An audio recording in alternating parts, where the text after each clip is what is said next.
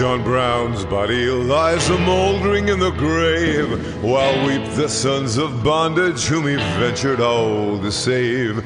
But though he sleeps, his life was lost while struggling for the slave. His soul is marching on. Glory, glory, hallelujah. Glory, glory, hallelujah. Welcome to War of the Rebellion, Stories of the Civil War. I am your host, Leon, and this is a reading of the regimental history under the Maltese Cross, Antietam to Appomattox. The Loyal Uprising in Western Pennsylvania. 1861 to 1865 campaigns 155th Pennsylvania Regiment. Narrated by the rank and file. And we're continuing on with Sketch of Company G by Lieutenant John A. Cribbs.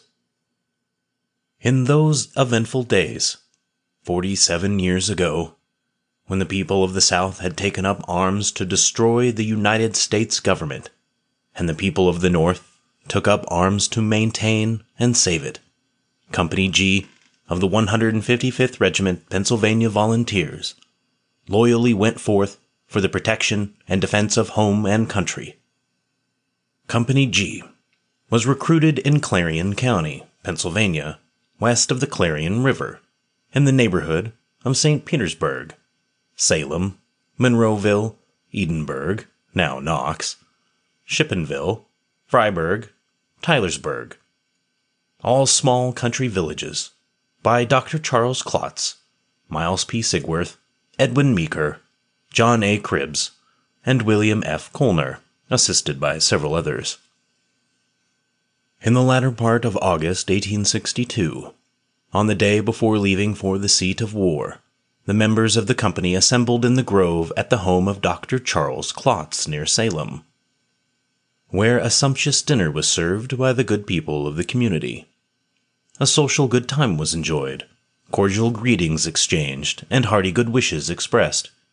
The parting that afternoon, however, was with sad, suppressed, deep, and heartfelt feeling. Fervent prayers from pious fathers and mothers, brothers and sisters, devoted and loving wives and friends, gray headed grandfathers and grandmothers, followed the departing soldier boys, of whom so many were not to return to their dear ones again.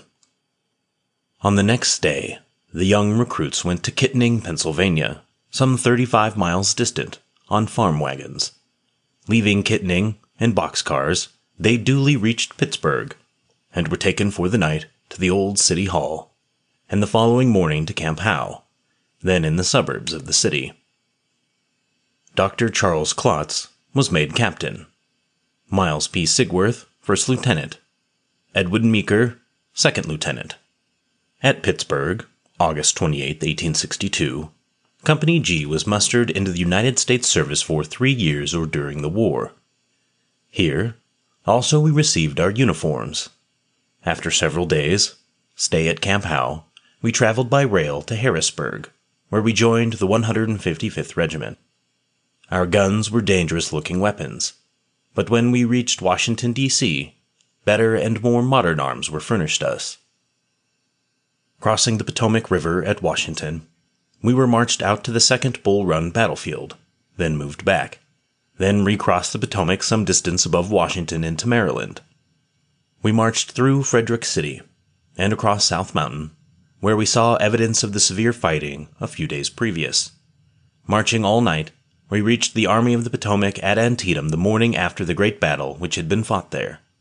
On the afternoon of the same day, September 12, 1862, Company G of the 155th Regiment Pennsylvania Volunteers were sent across the Potomac on a reconnaissance to drive the retreating Confederates out of Shepherdstown.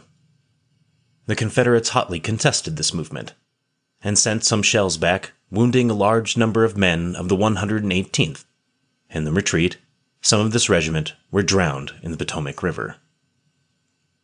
The writer, who was with Company G, could never understand why Company G was detached from the regiment, sent to wade the Potomac, and to overtake the Confederate Army on its retreat towards Richmond, Virginia, unless some responsible parties on the 155th Regiment wanted to have Company G and its Dutch captain killed or captured. Possibly. It was not thought necessary for the rest of the regiment to go if Company G went, but the doughty captain of Company G was neither killed nor captured. Exercising discretion in his valor, he remained on the north side of the Potomac guarding the knapsacks, and sent Lieutenant Meeker in command of Company G to cross the Potomac at Shepherdstown in search of the enemy. It was very fortunate for the 155th Regiment that Company G was not killed or captured on this expedition, for this company was very much needed later on. The roll of the company will be found with others on the roster of the regiment. It will be there seen that the first officers of the company, Captain Charles Klotz, First Lieutenant Miles P. Sigworth, and Second Lieutenant Meeker, were mustered out of service at the same date, January 10, 1863. After these three officers were mustered out, George F. Morgan, of Company E, was appointed captain of Company G. John A. Cribbs was promoted from first sergeant to first lieutenant. At the same time, Arthur W. Bell, also of Company E, was appointed second lieutenant. No better, braver, more daring, and more deserving men could be found in the regiment than were some of Company G. After the promotion of John A. Cribbs to the position of first lieutenant, William F. Colner was advanced to first sergeant, which position he most nobly filled until the close of the war. A few months after Hooker's defeat by Lee at Chancellorsville, the Army of the Potomac was forced northward towards Washington because Lee's army threatened Washington and Baltimore. The Army of the Potomac also crossed the river, keeping between Lee's army in Washington and Baltimore and Philadelphia. As Lee advanced, our army also advanced, keeping on Lee's flank until finally the two armies met at Gettysburg, where the greatest battle of the war was fought one of the 15 great battles of the world. On the morning of July 2nd, when General Sickles advanced from the position on the left assigned him by General Meade, he met a large body of the enemy, was badly cut up, and driven back. The Fifth Army Corps was double quicked a mile or more to the left to support General Sickles' Third Corps. As Sickles' troops were being driven back, Weed's brigade, in which the 155th Regiment was serving, advanced at double quick towards the famous peach orchard. In driving the Confederate skirmishers from the position, Weed's brigade lost heavily in officers and men. General Stephen H. Weed, Colonel P. H. O'Rorke, and the 140th New York Volunteers and Captain Charles Hazlett of the 5th United States Battery on Little Round Top were killed or wounded by sharpshooters. General G. K. Warren, Chief Engineer of the Army of the Potomac, was also wounded at the same time. The particulars of this battle of Little Round Top being given at length in the historical chapters of this work, the writer forbears repeating the description of it in this sketch of Company G. From Gettysburg, the army moved down towards the Rappahannock. Later in the fall, the regiment was in the movement around Rappahannock Station, and still later in the Mine Run campaign. The 155th Regiment went into winter quarters at Warrenton, Virginia, and spent four months there. Company G, with the regiment, for quite some time at Warrenton Junction guarding the Orange and Alexandria Railroad.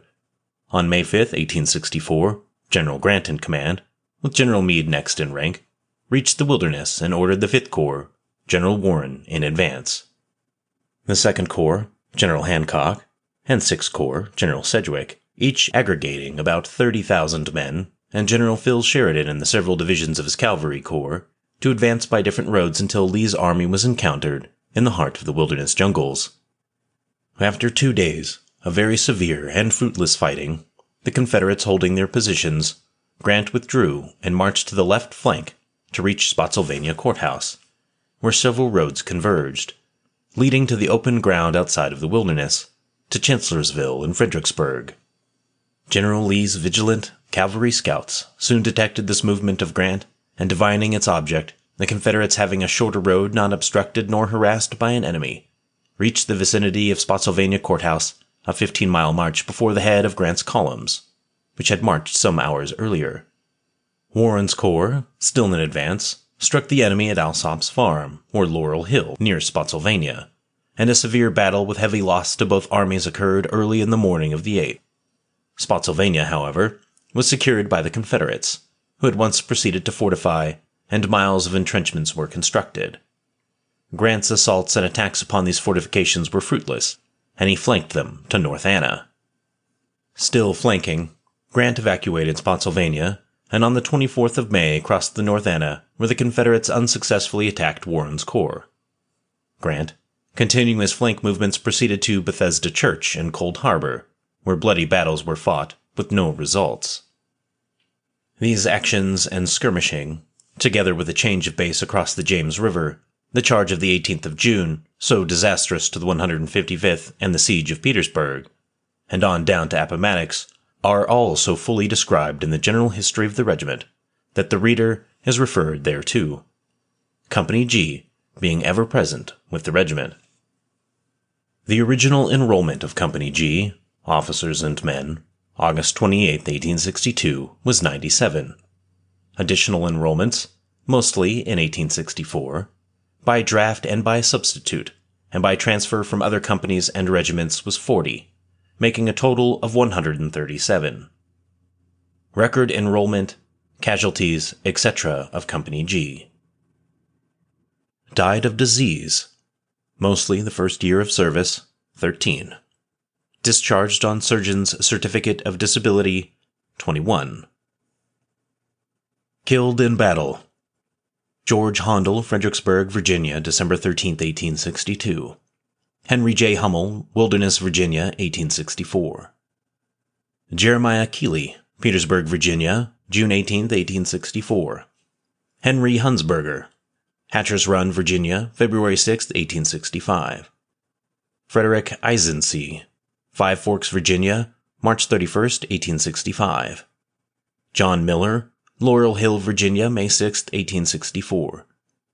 John Oler, Chancellorsville, Virginia, May 3, 1863. John Snyder, Fredericksburg, Virginia, May 13, 1862. John Texter, Fredericksburg, Virginia, December 13, 1862.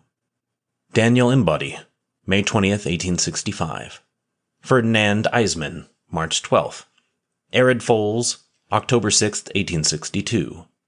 Hugh B. Platt, December 24, 1862. William Wenzel, February 24, 1865. Wounded in action and discharged from hospital on surgeon's certificate or by general. John Amster, wounded in Fredericksburg, Virginia, December 13, 1862. Abraham Bish, Lost leg at First Hatcher's Run, discharged May 9, 1865. William F. Best. Wounded at Petersburg, Virginia, discharged March 25, 1865. John Gordon, wounded at Spotsylvania, Virginia, discharged May 12, 1864. Amos Heiberger, wounded at Five Forks, Virginia, discharged April 1, 1865. Paul Mahaly, wounded at Wilderness, Virginia, discharged May 5, 1863. John Marsh, wounded at Quaker Road, Virginia, discharged March 29, 1865. George O'Platt, wounded at Five Forks, Virginia, May 1, 1865. Jeremiah Ragnar, wounded at Laurel Hill, Virginia, May 8, 1864. William Stitt, wounded at Quaker Road, Virginia, March 29, 1865. Thomas Taylor, lost leg at Peebles Farm, Virginia, September 30, 1864. James L. Black, wounded at Spotsylvania, Virginia, May 1864. Missing in Action John McFarland, missing in battle of Hatcher's Run, probably killed. Isaac Thomas, missing in First Day's battle in Wilderness, May 5, 1864. Last seen, on one knee, taking aim at enemy. Probably killed at that time. Isaac Wentling, captured at Battle of the Wilderness and died at Andersonville, Georgia, September 1864. Of the 97 originally enrolled, who volunteered for three years or during the war, 29 came home together at the close of the war and were mustered out of the service June 2, 1865. 24 of the 29 were wounded. The following are the names of the 29 who came home together. John A. Cribbs, First Lieutenant, only a scratch in front of Petersburg. William F. Colner, First Sergeant, wounded or struck with rebel bullets 10 or 12 times. Oliver Popp, Sergeant wounded. Frank Shoup, Sergeant wounded. Josiah Filman, Sergeant wounded. Alonzo McMichael, Sergeant wounded. Edward Alexander, Corporal. Emmanuel Slogenhaupt, Corporal. William B. Fowles, Corporal wounded. George F. Platt, Corporal wounded. Hiram Beals wounded. Leonard Denner wounded. Adam Dittman. Edward Darnell. Peter Dower wounded. George F. Edinger wounded. Miles Eisman. John P. Greer. Jacob Hunsborger wounded. William Hess wounded. Isaac W. Mong wounded in front of Petersburg. Joseph Mong wounded. John Neely. John A. Neville wounded in front of Petersburg. David E. Stagley wounded. George Y. Swab wounded. Franklin Will wounded. The following recruits were also mustered out with the company. William French, wounded at Gravelly Run, March 31, 1865. John G. Fries, August McGarry, John A. Pochert, John Weber, Frank Shoup, Josiah Filman, Edward Alexander, and several others were in every battle in which the regiment was engaged and never received a scratch. All were splendid soldiers. Indeed, the entire twenty nine were good soldiers. Of the remainder of the company, some were in hospitals on account of sickness or wounds, and were discharged on surgeon's certificate, and others by general order. Others had been transferred to the Veteran Reserve Corps. A few recruits were transferred to the 191st Regiment, Pennsylvania Volunteers. Of the 97 who started from home together in August 1862, 44 were killed and wounded, and two missing in battle, most probably killed, making 46. Recruits killed and wounded, 8, and one missing in action, making 9. This made a total of 55 who suffered from rebel bullets. 29 came home together at the close of the war, and of these, 24 had been wounded, leaving only five of the original 97 at the close of the war untouched by the fatal disease or bullets. These facts show the character of the service of Company G, the risks, dangers, and hardships these noblemen endured for the welfare of home and country. Remarkable Escapes The twenty-four of the famous twenty-nine were wounded not only once, but some of them were struck a number of times. Especially was this true of Orderly Sergeant William F. Colner, who was struck by bullets of the enemy ten or twelve times. Only once, however, was he so badly wounded that he has carried a reminder of it all these years. His record is exceptionally remarkable. In one battle, a bullet passed through his knapsack. In the next engagement, a bullet passed through his haversack. And another, the company report book, which was rolled up and strapped on top of his knapsack, was cut in pieces. A bullet struck and bent his gun barrel in another engagement. At another time, his canteen was also shattered from the same cause. Continuing, his rubber blanket, rolled up and thrown over his shoulder, was shot through.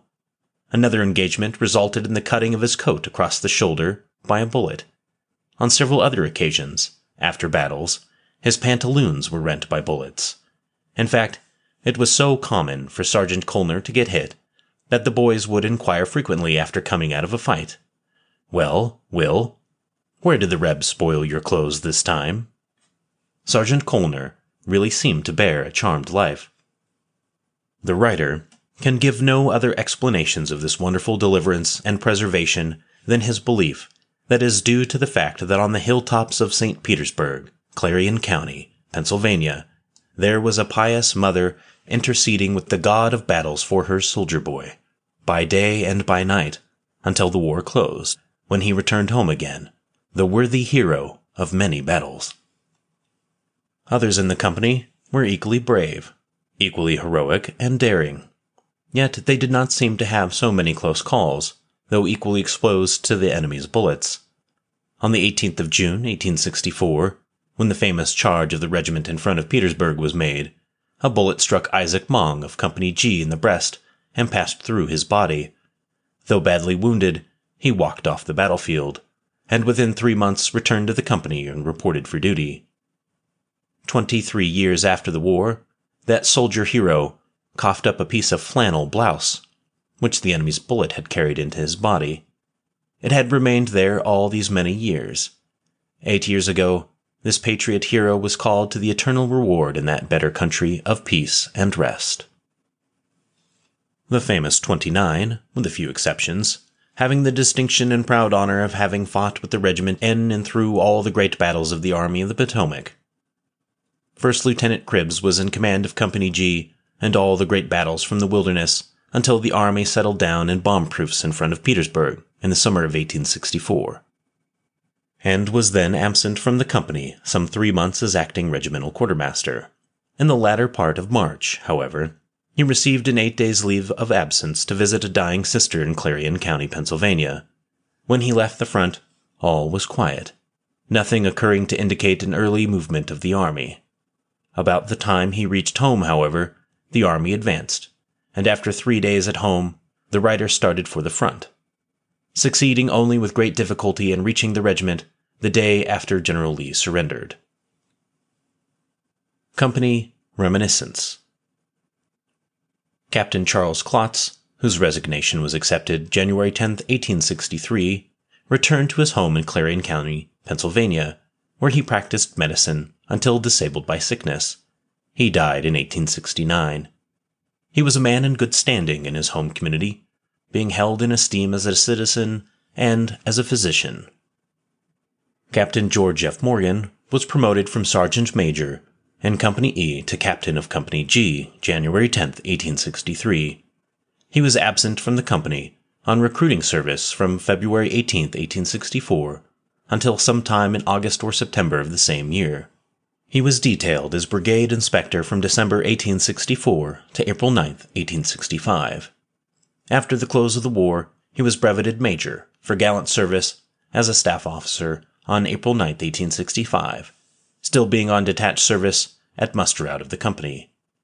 Captain Morgan was a bright, worthy, and brave officer and soldier. A few years after the war, he was elected to the state legislature from Pittsburgh, Pennsylvania. Later, he moved to Chicago, where he has lived some 30 years and engaged in politics, being deputy sheriff during the famous riots, and has been successful in business. First Lieutenant Miles P. Sigworth resigned January 10, 1863. First Lieutenant John A. Cribbs, promoted from First Sergeant to First Lieutenant, January 10, 1863, was mustered out with the company June 2, 1865. Being the writer of this sketch of Company G, he can only say that he has the proud consciousness of having tried to do his duty as a worthy and true soldier, and of his justness and capability as an officer he must leave to others to judge. After the close of the war, he attended the Evangelical Lutheran Seminary at Philadelphia, Pennsylvania for three years. After graduating, he took charge as pastor of St. John's English Lutheran Church at Kittanning, Pennsylvania, where he labored successfully in hopes for a period of ten years. He was then called to the pastorate of the English Lutheran Church at Zelienople, Pennsylvania, and also director of the Orphans Home Farm School, Zelienople, Pennsylvania. This latter position he has reason to believe he has filled successfully and acceptably for a period of thirty years, and the many friends of the institution and the church have assured him of their fullest confidence and esteem. Second Lieutenant Edwin Meeker entered the service with the company August 28, 1862, he was in command of Company G in the famous charge of the 155th Regiment on Marye's Heights at the Battle of Fredericksburg, December 13, 1862. He was a worthy and brave officer and soldier. But though disabled by a severe siege of fever some three months previous to the battle, and physically unable to endure the exposure and hardships of active campaigning, he commanded the company in that great battle. His resignation was accepted January 10, 1863, Returning to his home in Clarion County, Pennsylvania, he engaged in the practice of medicine and the mercantile business and died a few years ago in Virginia, never having recovered his health. Second Lieutenant Arthur W. Bell received a commission in Company G January 10, 1862. He was a worthy young man of commendable character, and was a worthy and faithful soldier. After the close of the war, he engaged in business in Pittsburgh, Pennsylvania, where he died some years after the war. First Sergeant William F. Colner, at the age of 16 or 17 years, volunteered to fight for Uncle Sam and was with his company from start to finish, except when absent several times on accounts of wounds received in battle. He was in command of the company at the Battle of Hatcher's Run. At the close of the war, Sergeant Colners returned to his home at St. Petersburg, Clarion County, where he entered his father's general store. He was elected sheriff of Clarion County, Pennsylvania, and later to the office of prothonotary of the same county, filling the latter's office for a period of six years. He is now engaged in the insurance business in Clarion, Pennsylvania. Having been in poor health for several years, he is still found in his office when able, attending to business. May the Lord of hosts deal tenderly and kindly with him in his sore affliction of ill health, and in the loss of his beloved wife, and keep him even to the end. Genial Private Billy Hess, faithful and brave in battle, was mustered out with the company. Private Josiah G. Winger contributed by his wit and eloquence around the campfire most cheerful impressions in the early days of our enlistment and service, known to the recruits as the breaking in period he himself, after graduating in the duties of a soldier, was, in September 1863, transferred to the 14th Company, 2nd Battalion Reserve Corps, much to the regret of the officers and men, whom he so often cheered with his happy manner while in active service. Private Joseph Niederlander joined the company in August 1864 and discharged his duties in a soldierly manner. Note. Since writing the foregoing, Sergeant Colner died at his residence, Clarion, Pennsylvania, May 1909.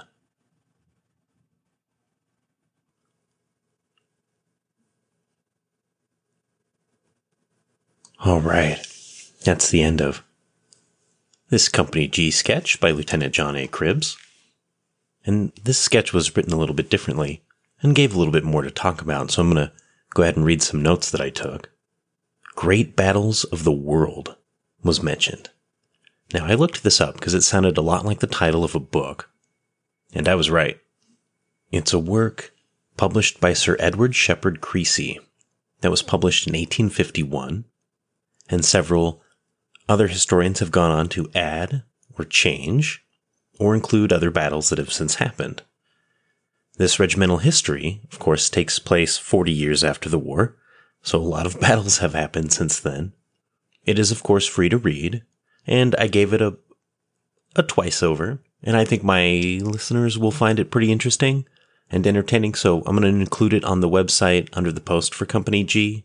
Now, Gettysburg isn't on the traditional list since it was written in 1851, but a republished version by different authors and publishers include the Battle of Gettysburg in later editions. I don't know about you, but I kind of agree with adding Gettysburg. It's a high honor for historians to include a battle you fought in, with the likes of Marathon, Hastings, and Waterloo. And anyway, it's free and has no copyright. Feel free to share it or copy it as you like. Doesn't matter, but it's up there for you to read. Now, let's talk about the 24 of 29 being wounded. All the names were listed, but this little detail makes me wonder of how many of the men who came down or who came home from each company were actually walking wounded who had recovered from their wounds. And they just don't talk about it. And especially if someone like Orderly Sergeant William Colner being shot 10 or 12 times and making it out alive, he's very lucky. Now, I wouldn't want to be around him because I'm not sure I would be lucky as him when he's got that many bullets zooming around him. You know what I mean? So absolutely crazy stuff. And also talking about Isaac Mong coughing up a piece of his flannel blouse. Now I looked into this. I seem to remember some historians on Civil War Battlefield Trust briefly bringing it up and saying that they talked to some doctors about it and it's not really possible. But I did find some articles and writings one from history.net that's about Civil War veterans having bullets fall out of their bodies in various different ways. Whether it was coughing it up or, you know, them coming out like slivers almost. It was very weird. But then I went and found a medical article from the Journal of Emergencies, Trauma, and Shock from the National Library of Medicine about four cases over the last century of people sustaining gunshot wounds and coughing up the bullets. So, I guess the moral of this story is when you have this many people shooting at each other, anything's possible, I suppose. I'll include both as links under the company G, just in case you want to do some wild reading, because they're pretty crazy. The medical journal happened about 10 years ago, so it's fairly recent. And the history.net just has various articles collected about veterans previously that they just put together to form their own article. And it was a pretty fun read too. That wraps up the info for Company G as far as my notes were taken.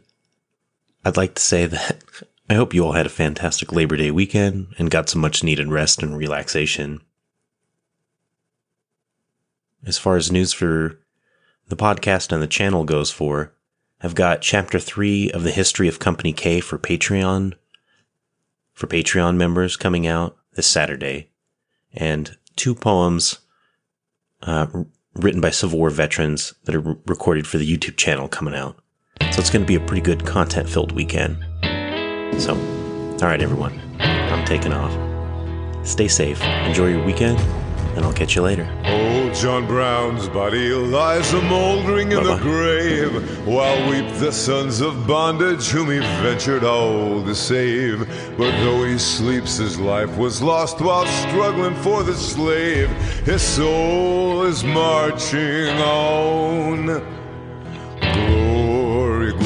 Hallelujah. Glory, glory, hallelujah. Glory, glory, hallelujah. For his soul is marching on.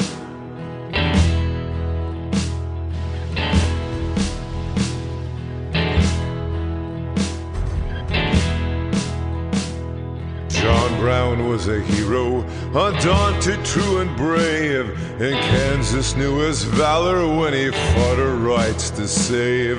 And now, though the grass grows green above his grave, his soul is marching on. Glory, glory, hallelujah.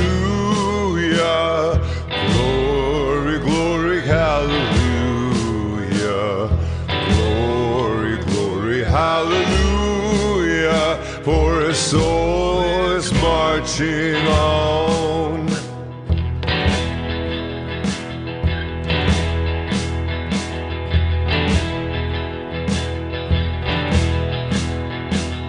He captured Harper's Ferry with his 19 men so few and frightened old Virginia till she trembled through and through.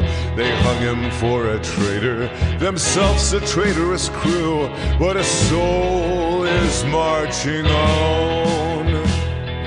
Glory, glory, hallelujah.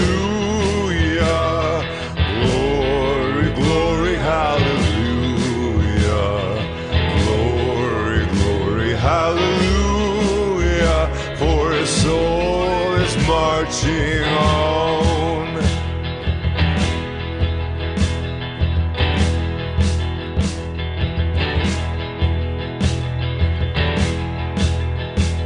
John Brown was John the Baptist of the Christ we are to see. Christ who of the bondman shall the liberator be. And soon throughout the sunny south the slaves shall all be free. For his soul is marching on. Glory, glory, hallelujah. Glory, glory, hallelujah. Glory, glory, hallelujah. For his soul is marching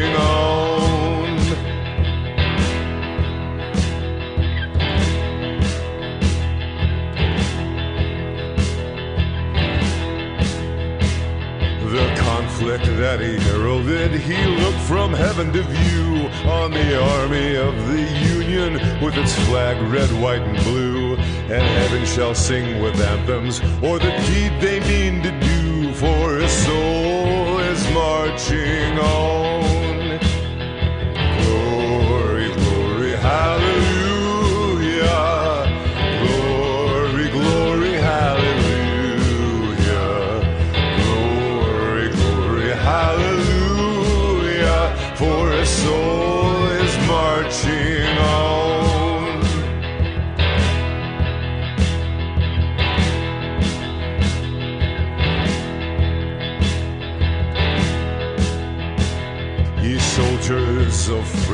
Then strike while strike you may. The death blow of oppression in a better time and way. The dawn of old John Brown has brightened in the day, and his soul is marching on.